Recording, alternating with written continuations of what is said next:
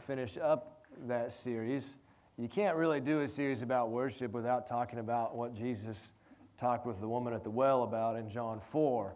Um, so today we're going to do that, and then next week Ashley will be here, and then we'll start a new series. But um, before we get to John 4, I kind of wanted to set the stage for what's, what's going on there. And to do that, I needed to talk to you just briefly about eschatology. Uh, eschatology is a fancy church word, theological word from the Greek word eschatos, which means the end, and uh, it means the study of the end. And when you say eschatology, a lot of times people think about, uh, you know, the beast and the devil and, and blood and the tribulation and a lot of scary stuff, you know, that keeps you up at night. I remember when I was a kid reading the book of Revelation, it was hard for me to sleep after I read that. And, uh, uh, you know, there's all these things that we think about about the end, and, and uh, all that is important, certainly. But if you look at Revelation 21 6, uh, Jesus said this He said, It's done. I am the Alpha and the Omega, the beginning and the end. So the end isn't the tribulation or even the resurrection or all these kinds of things. The real end is Jesus. What's that mean? It means that, that Jesus is the thing that all of history is pointed towards.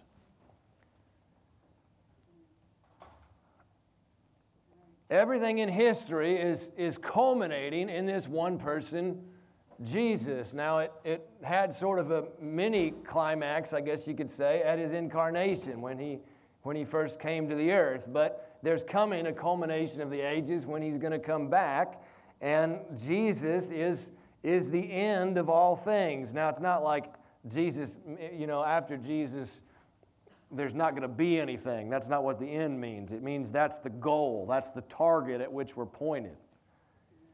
It actually echoes Ephesians 1:10. If you have a Bible, you might look at that. Ephesians 1:10 says that in the dispensation of the fullness of times, God might gather together in one all things in Christ, both which are in heaven and which are on the earth, even in Him. The end towards which we're headed is that all things are going to be gathered together in Christ. You might say, Pastor, what does that mean? To be frank with you, I don't think that I know. It's one of these uh, stunning truths. It's maybe the most hopeful statement in the Bible. It's that, that everything is going to be, become part of Jesus in some fashion. And I, I don't fully comprehend, again, what that means, but I do think I know what one part of it means. And we're going to look at that and talk about that today. So look um, real quickly at Revelation 7.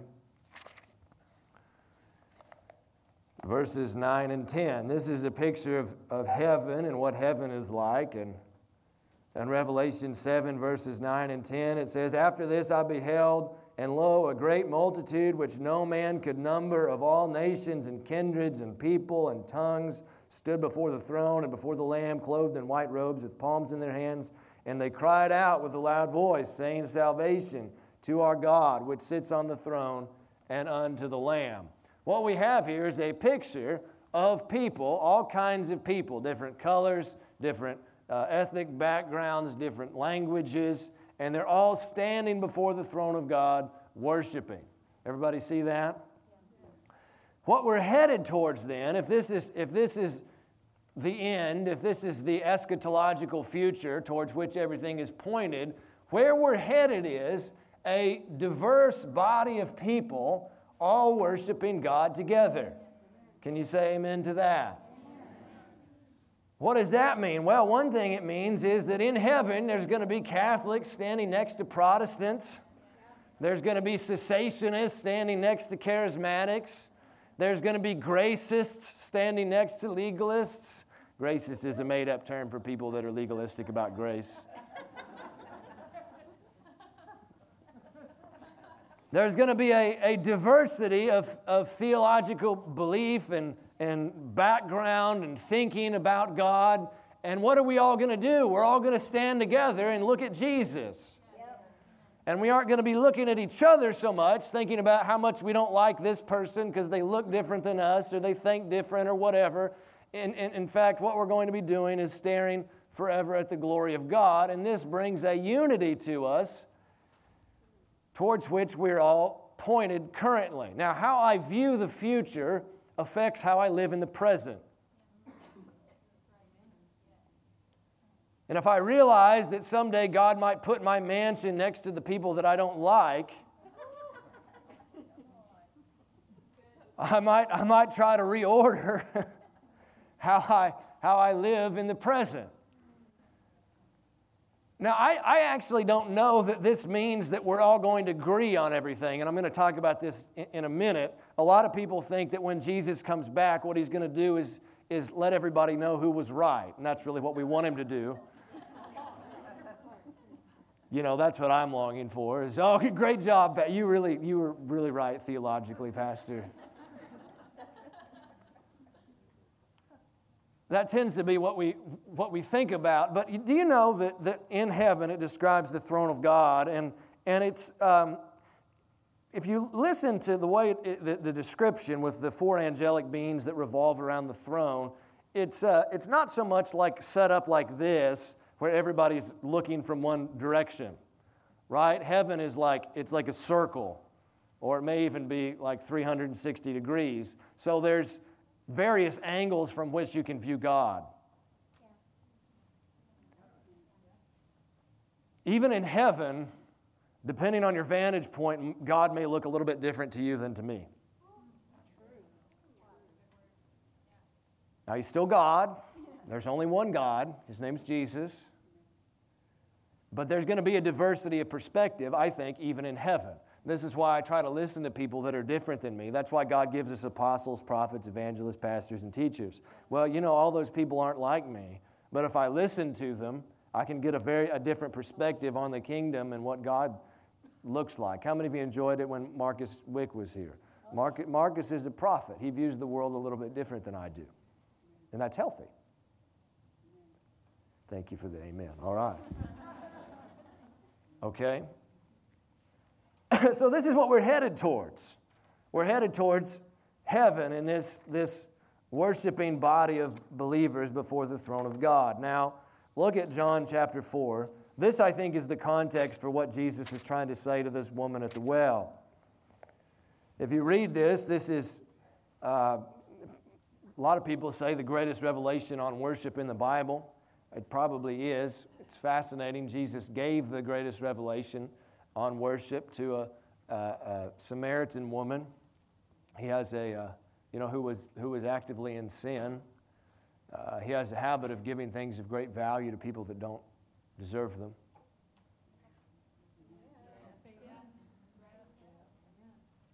Which ought to be encouraging because it's not about you and your works and all that.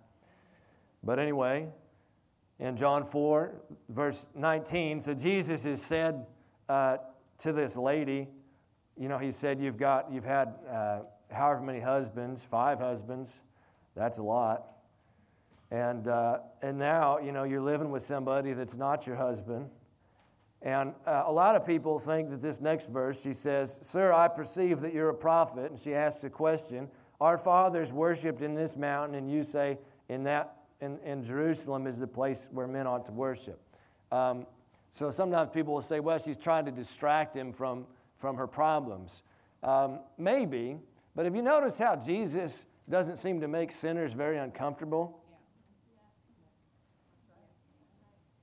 Who's he make uncomfortable?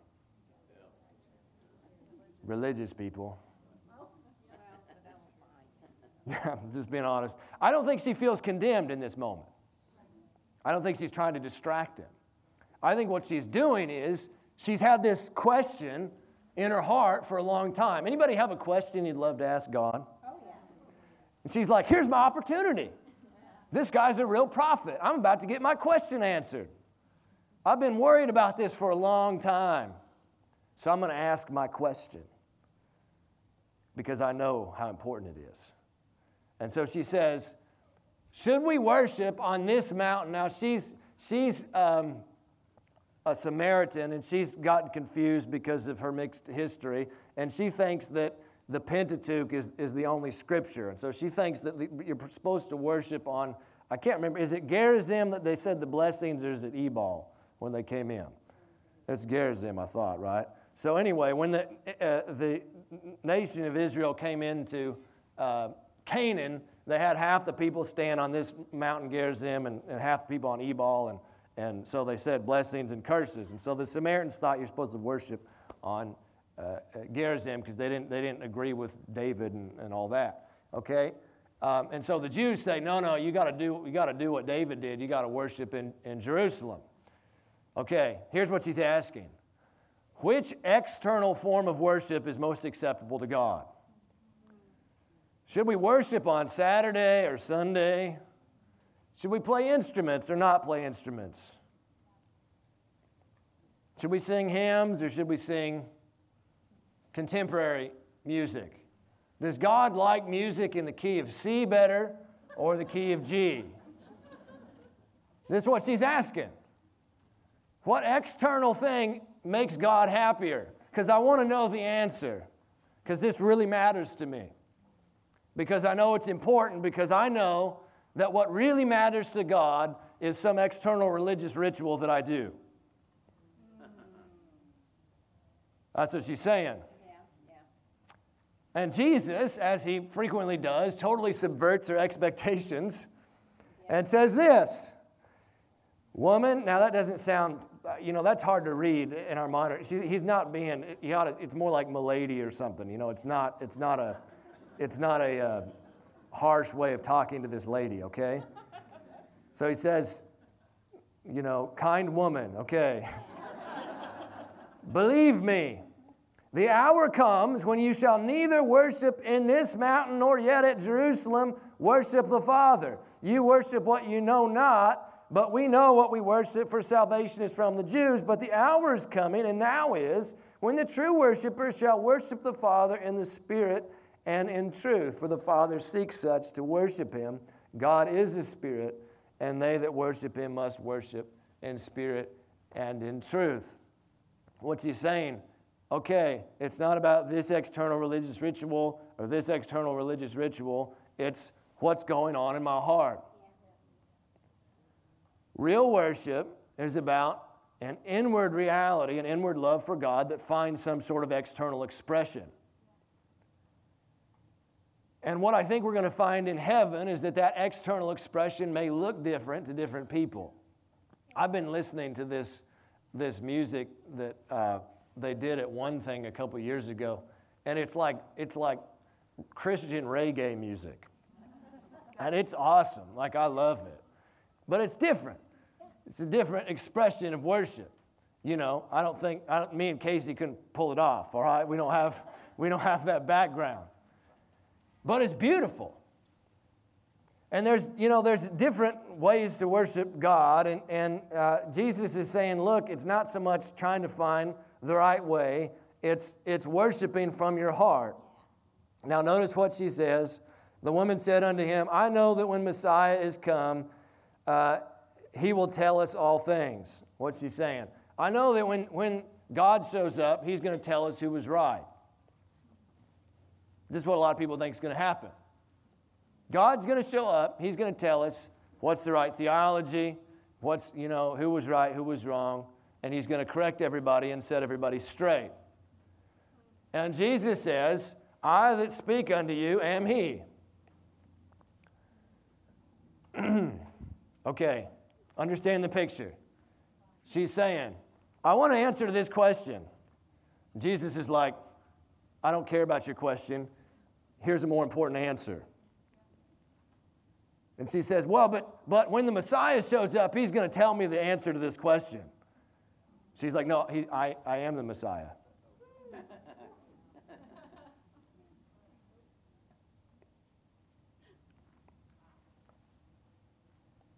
What's, what's going on here? Often we have what I call superficial concerns that hide the true concerns.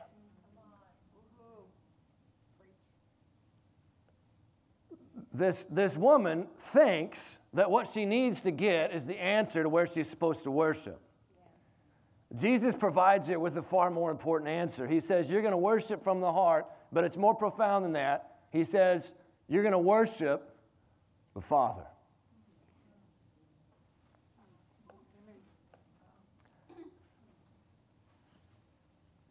He's saying that what you're really concerned about uh, is, is this orphan spirit that you have.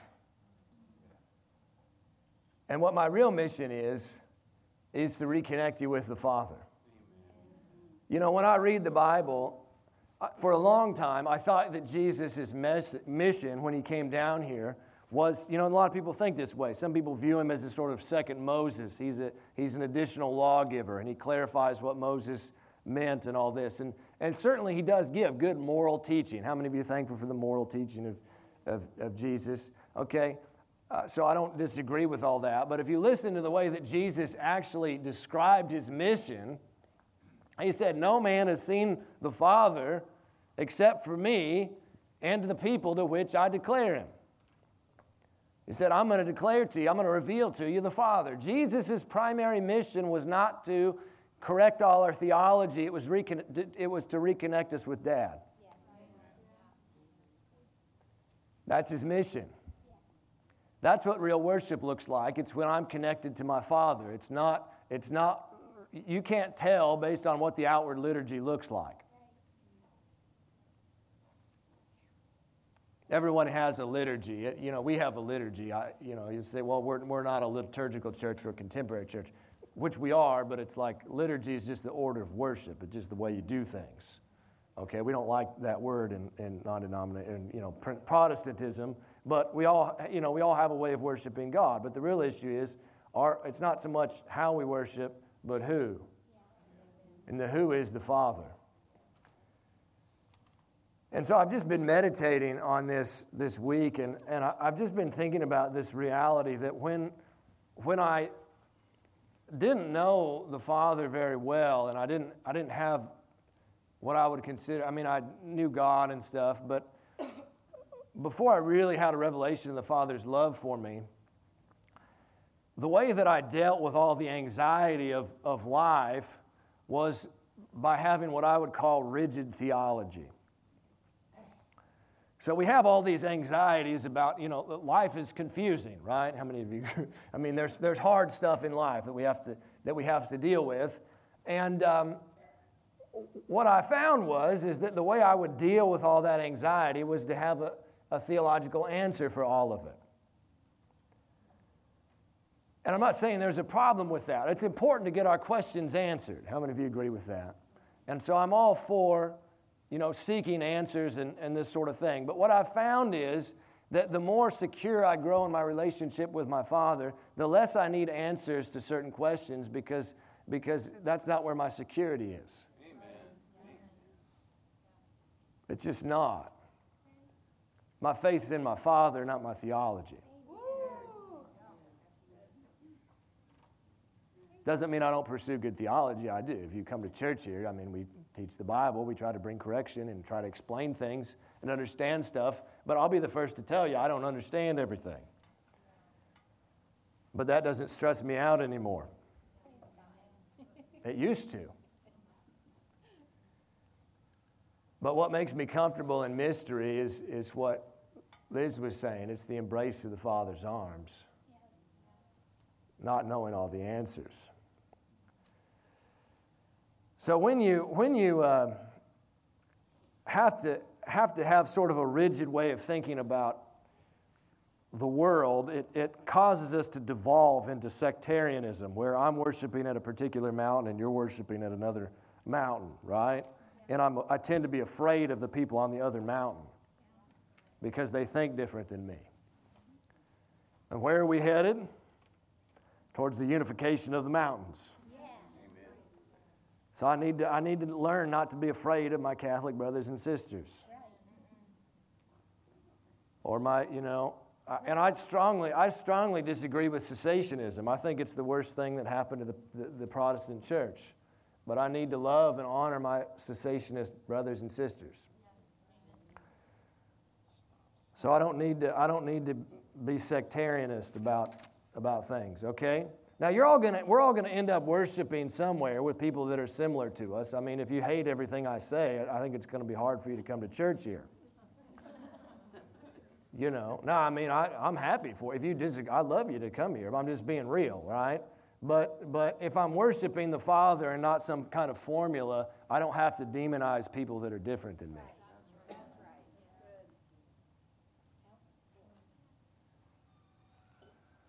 All right. Everybody okay?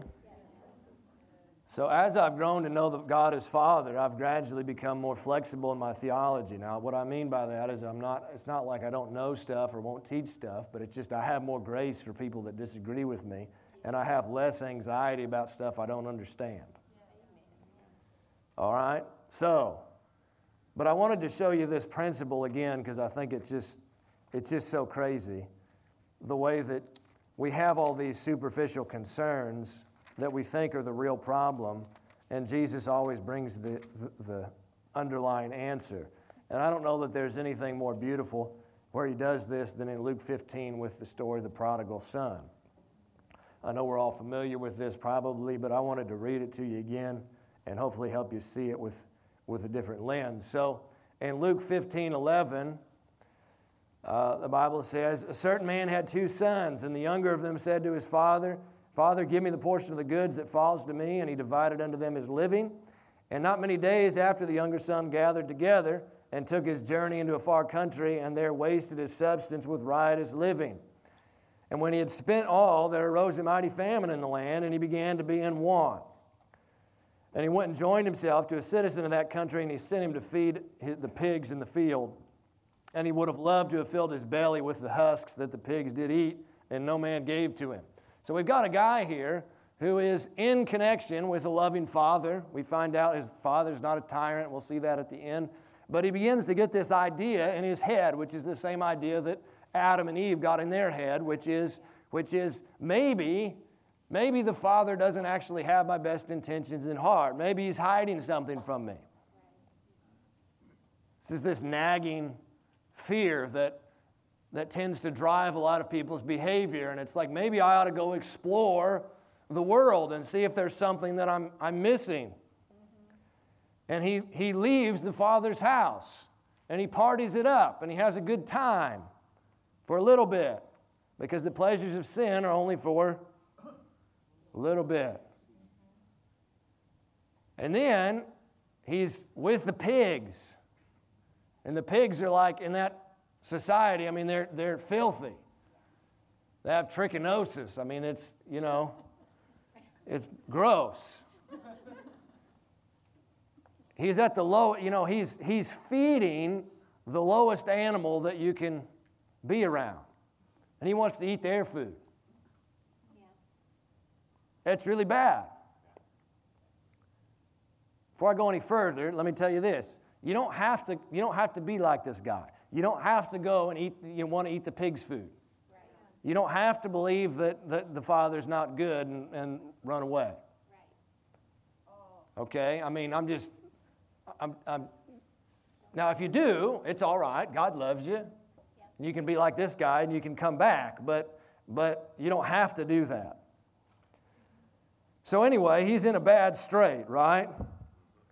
All right, verse 17. And when he came to himself, he, he woke up and he said, How many hired servants of my father's have bread enough to spare, and I perish with hunger? I want you to notice this is his superficial problem. He's hungry. This is the thing he thinks he needs fixed. That's not what he needs fixed. But that's what he thinks. And that's okay because that's ultimately the thing that drives him back to his father. But that's not really what he needs. He says, I perish with hunger. And he said, I will arise and go to my father and will say to him, Father, I have sinned against heaven and before you, and I'm no longer worthy to be called your son. Make me as one of your hired servants he comes up with this speech that he's going to give. You ever come up with a speech? You know, it's like a hard conversation, so you rehearse the thing. I've done this, you know, it's like I got to figure out what to say. And he, he gets his speech down and he thinks, this is, this is good. I'm going to humble myself. My father will accept me if I, if I say this. I'm not going to ask for too much. I'm going to ask for this. I'm just, I just want some food. And he arose and he came to his father. But when he was a great way off, his father saw him. What this means is that the dad was standing there every day watching, waiting for him to come back. And it says, and he had compassion on him, and he ran and he fell on his neck and kissed him. Now, I've been told, I haven't independently verified this, but one of the reasons he ran, and it, in the Greek it seems to be like saying he outran somebody. There was, there was this culture during the day that if, if a son went and did something like this and he tried to come back home, that the, the townspeople might go out and reject him. And if they did that, he'd never be allowed to come home. And so the dad had to watch so that he could outrun the townspeople, get there first. I'm telling you, Jesus is always outrunning the religious voice of condemnation.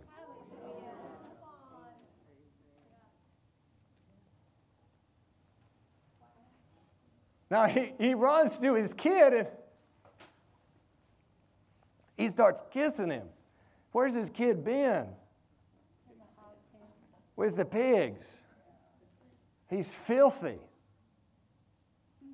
He's got stuff all over him. This is the same, you understand, this is this is what Jesus dealt with when he, you know, he'd see a leper. You understand leprosy, it ate away your flesh. Digits would fall off. And what Jesus would do is he'd wrap his arms around the brokenness, he'd touch the disease.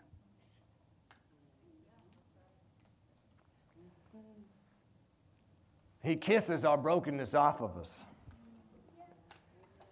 And he kissed him. And the son, he starts to give his speech, like we all do. Yeah. And he's going to say, Father, meet my superficial need. Let's read it. He starts to say, I have sinned against heaven and in your sight, and am no longer worthy to be called your son. And he's about to say, Just give me some food and make me a servant. But the father interrupts him. Why? Because the real issue is this thing where he believes he's not a son anymore.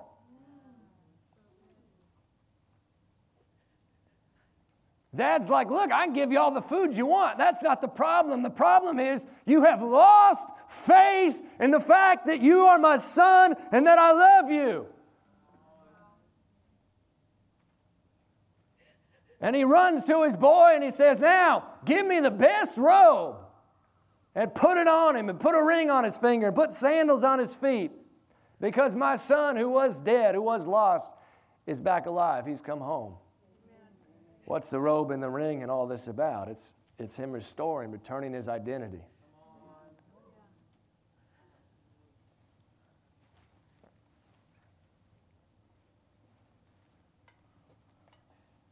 See, I think, I think that we have all these concerns, and I'm not, I'm not against the concerns, okay? I, I, I want to know, you know, what the right theology is and all this. We spend a lot of time studying this stuff, okay? But at the end of the day, what I want to be is a church that recognizes we worship the Father. We may have a variety of perspectives on certain things, but, but we can agree on, on that. And we can worship Him and we can recognize, just like the song says, that we're, child, that we're children of God, that we're accepted and loved. You know, I was, uh, God spoke to me about this because I was, my uh, daughter, Eleanor, and my son Isaac, they were out in my yard. Um, and you know, you got to go down these, been to my house, you got to go down quite a few steps to get in the backyard. The kids are out there doing something. I don't know. And Isaac runs in and he was like, Dad, you, you got to help Eleanor. I'm like, What's wrong with her? And he says, She's throwing a really big fit. I'm like, All right, I'm about to go out there and see what this deal is.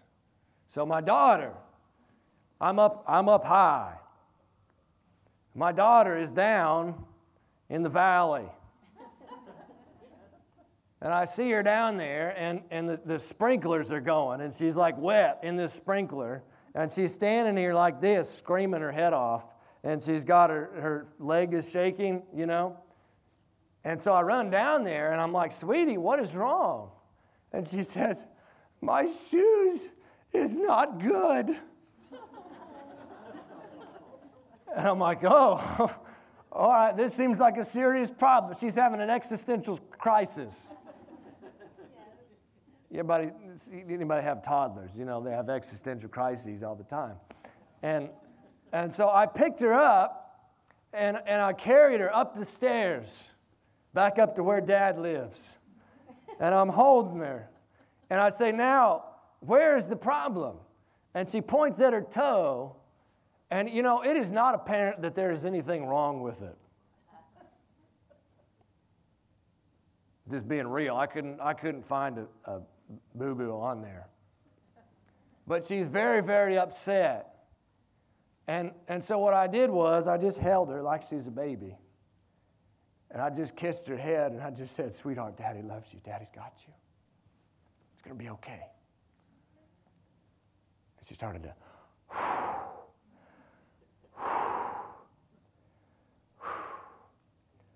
See, she had all this anxiety about, I don't know,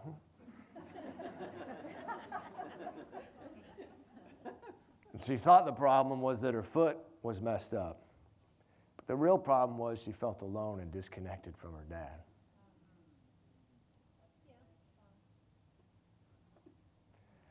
That's a pretty good word. I think, I think that the problem facing humanity is, is that we've believed the lie that God has abandoned us. And, and sometimes we, we have all these, uh, you know, these concerns about things, which I, I, I get, like this lady at the, at the well. But Jesus is the answer not only to those questions, but to the much deeper cry of our heart. And what Jesus did on the cross and what he did in his death, burial, and resurrection, it, it shouts forever that we're not alone and that God's going to come down to where we are just like I did with my daughter. He's going to come down to us in our, in our mess and our problems. He's going to be like the song says, like the scripture says. He's going to leave the 99 and, and go and find the one lost, the hurting. And he's shouting forever, you know, come home, let daddy hold you. You know, I spent I spent several years of my life under the mistaken impression that God was far away from me. And uh, I, I thought this for a variety of reasons that I've talked about before. But after I went through a bunch of stuff and I, I got some revelation about the fact that God was still with me, I, I read the book of Hosea. And in Hosea, there's this lady, Gomer, that represents the nation of Israel, and she goes off exploring all these other lovers. She she's, uh, says, You know what? I've, I've had it with you, Hosea. She's like saying, I've had it with you, God. It's like Adam said. And she goes off and explores all these other, other things and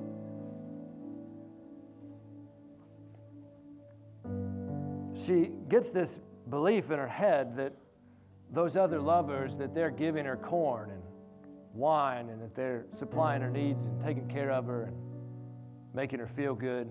And there's this one scripture that just wrecked me. I sat in my chair. I can still remember where I was at. It says, But she didn't know that the corn, the wine, the provision, the good things in her life, those came from me even while she was the prodigal, the good things in her life still came from God. And God said, God said, son, I've, I've never, I've never abandoned you. I've never been far away from you. Even when you were confused, even when you were in sin and bitterness and anger and all this, I was right there. The good things in your life, they still came from me. I just missed it because I was confused. Well, praise Jesus. Let's all stand up.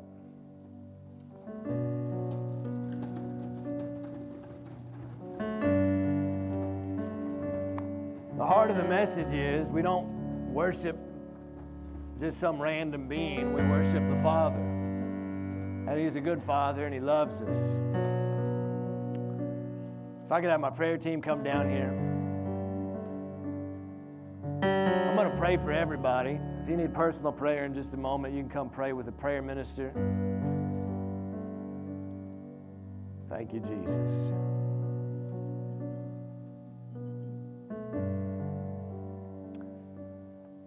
Father, I just, I ask that you would show everyone in here just how loved they are and, and help them reconnect with you, reconnect with who you are as dad more than ever before.